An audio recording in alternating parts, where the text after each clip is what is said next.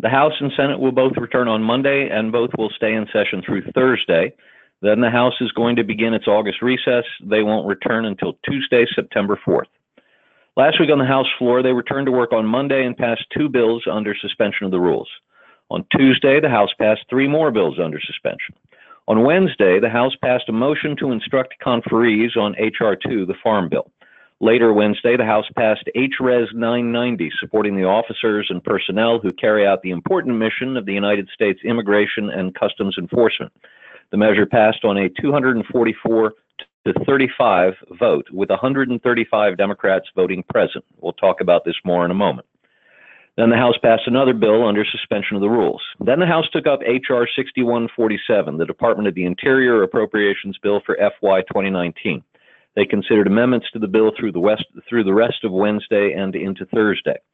On Thursday, the House passed H-Con Res 119, expressing the sense of Congress that a carbon tax would be detrimental to the U.S. economy. That resolution passed by a vote of 229 to 180. Then the House voted for final, final passage of H.R. 6147, the Department of the Interior Appropriations Bill. The bill passed by a vote of 217 to 199, and then they were done.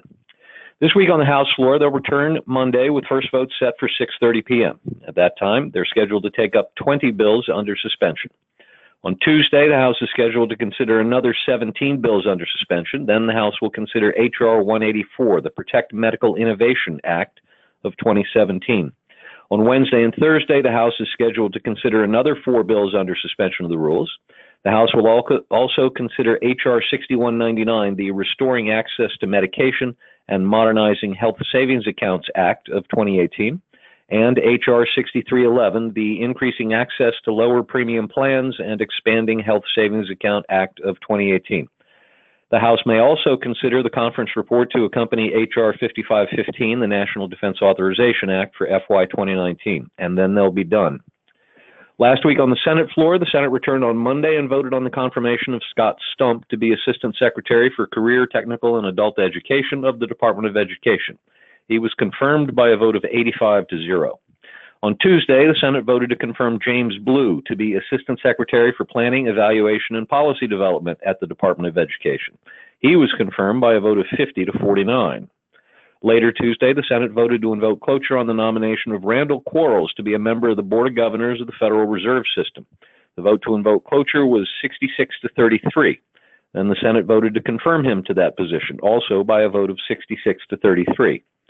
Then the Senate voted to invoke cloture on the nomination of Andrew Oldham to be a U.S. Circuit Judge for the Fifth Circuit Court of Appeals. Cloture was invoked by a vote of 50 to 49.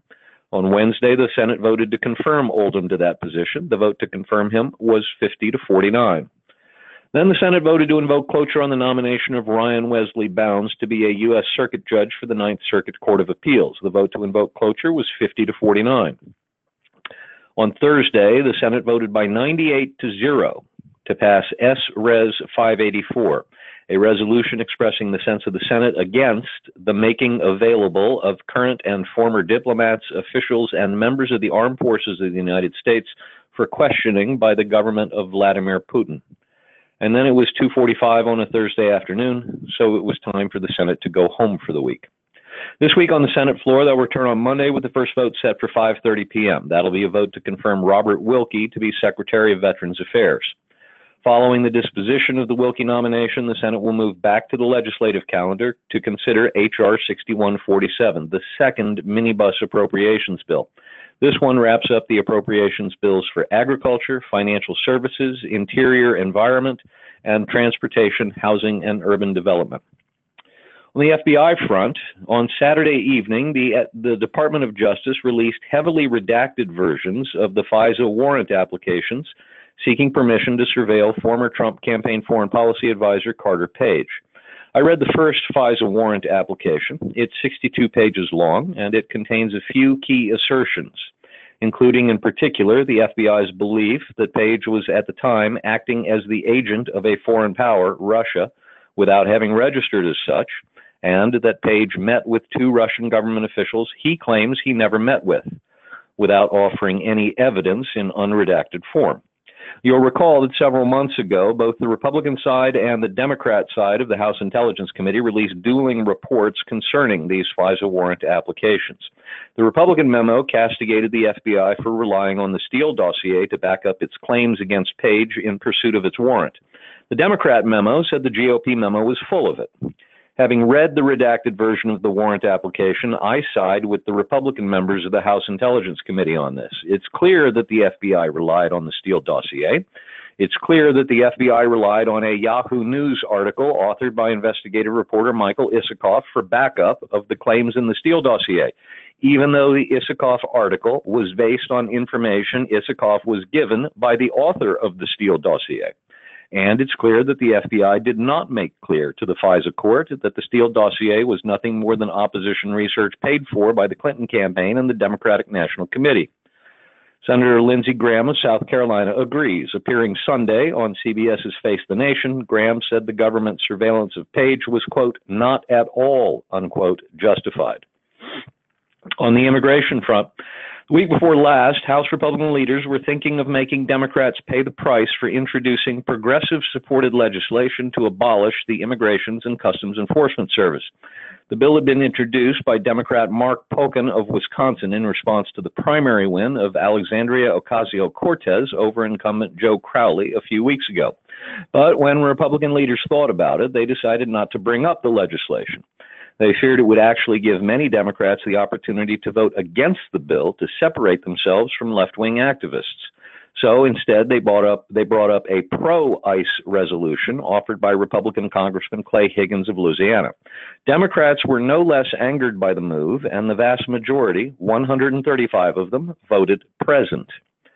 Frankly, that was a rather silly move. Voting present on this particular piece of legislation is no better than voting no for campaign ad purposes. In both cases, you're failing to vote yes, which allows your Republican opponent to accurately say in a campaign ad that, quote, when given the opportunity to stand up for tough immigration enforcement, Congressman X failed to do so, end quote. Score this a minor win for the Republicans. on the IRS front, excuse me. The Treasury Department announced Monday evening that certain tax exempt groups will no longer be required to provide the names and addresses of major donors to the IRS on the group's tax returns. That information is required by law to remain confidential. But in recent years, there have been leaks from the IRS of such information. In 2012, for instance, names of donors to the National Organization for Marriage were deliberately leaked, and the group's donors were targeted by the left. Quote, Americans shouldn't be required to send the IRS information that it doesn't need to effectively enforce our tax laws. And the IRS simply does not need tax returns with donor names and addresses to do its job in this area, said Treasury Secretary Steve Mnuchin. Exempt groups will still have to keep the information on file in the event of an audit, but it will no longer have to be forwarded to the IRS along with tax returns. The left is not taking this lying down. Even though the IRS has now acknowledged it has no need for the information on a tax return, and even though the law required that the information remain confidential anyway, the left is outraged that the IRS will no longer be receiving the information in the first place. Why? Obviously, because if the IRS never receives the information in the first place, there's no information to leak. That is the only reason one could be upset at this decision. Senate Finance Committee ranking Democrat Ron Wyden of Oregon is so incensed that he promised to vote against IRS Commissioner nominee Charles Rettig unless Rettig would commit to restoring what Wyden called, quote, this critical disclosure requirement, end quote. Russia. On Monday, President Trump met with Russian dictator Vladimir Putin behind closed doors with just translators present for more than two hours. In his prepared remarks at the joint press conference afterwards, President Trump read a statement that was full of unobjectionable remarks about what he and Putin had discussed during their meeting. But when reporters got a chance to ask questions, things went sideways. First up was a question from a Russian reporter about gas imports into Europe. Nothing objectionable there. Second up was a question from Jeff Mason, a reporter for the Reuters news agency. Quote, Mr. President, you tweeted this morning that it's U.S. foolishness, stupidity, and the Mueller probe that is responsible for the decline in U.S. relations with Russia. Do you hold Russia at all accountable for anything in particular? And if so, what would you what would you consider them that they are responsible for?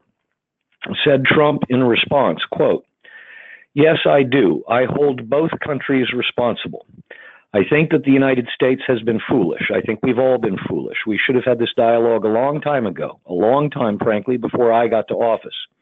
And I think we're all to blame. I think that the United States now has stepped forward along with Russia, and we're getting together, and we have a chance to do some great things. Whether it's nuclear proliferation in terms of stopping, you have to do it. Ultimately, that's probably the most important thing that we could be working on. But I do feel that we have both made some mistakes. I think that the, the probe is a disaster for our country. I think it's kept us apart, it's kept us separated. There was no collusion at all. Everybody knows it, and people are being brought out to the fore. So far that I know, virtually none of it related to the campaign, and they're going to have to try really hard to find somebody that did relate to the campaign. That was a clean campaign. I beat Hillary Clinton easily. And frankly, we beat her. And I'm not even saying from the standpoint we won that race. And it's a shame that there could be even a little bit of a cloud over it. People know that, people understand it. But the main thing, and we discussed this also, zero collusion. And it has had a negative impact upon the relationship of the two largest nuclear powers in the world. We have 90% of nuclear power between the two countries. It's ridiculous. It's ridiculous what's going on with the probe.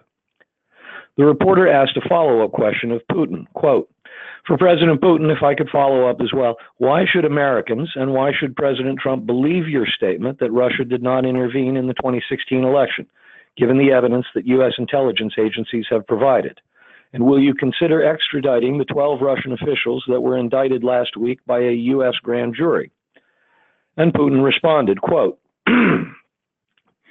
Now let's get back to the issue of these 12 alleged intelligence officers of, of Russia. I don't know the full extent of the situation, but President Trump mentioned this issue and I will look into it. So far, I can say the following things off the top of my head. We have an existing agreement between the United States of America and the Russian Federation, an existing treaty that dates back to 1999, the Mutual Assistance on Criminal Cases. This treaty is in full effect. It works quite efficiently. On average, we initiate about 100, 150 criminal cases upon request from foreign states. For instance, the last year there was one extradition case upon the request sent by the United States. So this treaty has specific legal procedures we can offer the appropriate commission headed by Special Attorney Mueller. He can use this treaty as a solid foundation and send a formal and official request to us so that we would interrogate we want to hold a questioning of these individuals who he believes are privy to some crimes. And our law enforcement are perfectly able to do this questioning and send the appropriate materials to the United States. Moreover, we can meet you halfway. We can make another step. We can actually permit official representatives of the United States, including the members of this very commission headed by Mr. Mueller, we can let them into the country and they will be present at this questioning. But in this case, there is a there's another condition. This kind of effort should be a mutual one. Then we would expect that the Americans would reciprocate and that they would question officials, including the officers of law enforcement and intelligence service of the United States, whom we believe are who have something to do with illegal actions on the territory of Russia, and we have to to request the presence of our law enforcement. For instance, we can bring up the Mr. Browder in this particular case. Business associates of Mr. Browder have earned over $1.5 billion in Russia. They never paid any taxes, neither in Russia nor in the United States, and yet the money escaped the country. They were transferred to the United States. They sent huge amounts of money, $400 million, as a contribution to the campaign of Hillary Clinton. Well, that's the personal case. It might have been legal, the contribution itself, but the way the money was earned was illegal. So we have a solid reason to believe that some intelligence officers accompanied and guided these transactions. So we have a, an interest of questioning them. We can all that that could be a first step, and we can also extend it. Options abound, and they all can be found in an appropriate legal framework. Then came a question from a reporter for RT, the Russian propaganda channel, asking about cooperation in Syria. Then came the final question from AP reporter Jonathan Lemire. Quote, a question for each president. President Trump, you first. Just now, President Putin denied having anything to do with the election interference in 2016. Every U.S. intelligence agency has concluded that Russia did. What? Who? My first question for you, sir, is who do you believe? My second question is Would you now, with the whole world watching, tell President Putin, would you denounce what happened in 2016 and would you warn him to never do it again? And President Trump answered, quote, so let me just say that we have two thoughts. You have groups that are wondering why the FBI never took the server. Haven't they taken the server? Why was the FBI told to leave the office of the Democratic National Committee? I've been wondering that. I've been asking that for months and months, and I've been tweeting it out and calling it out on social media. Where is the server? I want to know. Where is the server, and what is the server saying? With that being said, all I can do is ask the question. My people came to me. Dan Coats came to me, and some others. They said they think it's Russia. I have President Putin. He just said it's not Russia. I will say this I don't see any reason why it would be, but I really do want to see the server but I have I have confidence in both parties. I I really believe that this will probably go on for a while, but I don't think it can go on without finding out what happened to the server. What happened to the servers of the Pakistani gentleman that worked on the DNC? Where are those servers? They're missing. Where are they? What happened to Hillary Clinton's emails? 33,000 emails gone, just gone. I think in Russia they wouldn't be gone so easily. I think it's a disgrace that we can't get Hillary Clinton's 33,000 emails. So I have great confidence in my intelligence people, but I will tell you that President Putin was extremely strong and powerful in his denial today. And what he did is an incredible offer. He offered to have the people working on the case come and work with their investigators with respect to the 12 people. I think that's an incredible offer. Okay? Thank you. Reaction back home in the United States was decidedly negative across virtually all points of the spectrum Commentators criticized President Trump for his seeming nod to the moral equivalence argument and his failure to simply say, I agree with my intelligence community, and I warned President Putin that our government will no longer tolerate Russian interference, interference in our election process. The White House spent the rest of the week trying to turn things around, but the topic dominated the political conversation for a week, only getting knocked off the Sunday shows by the Saturday evening release of the FISA warrant applications. And that's our Washington report for this week.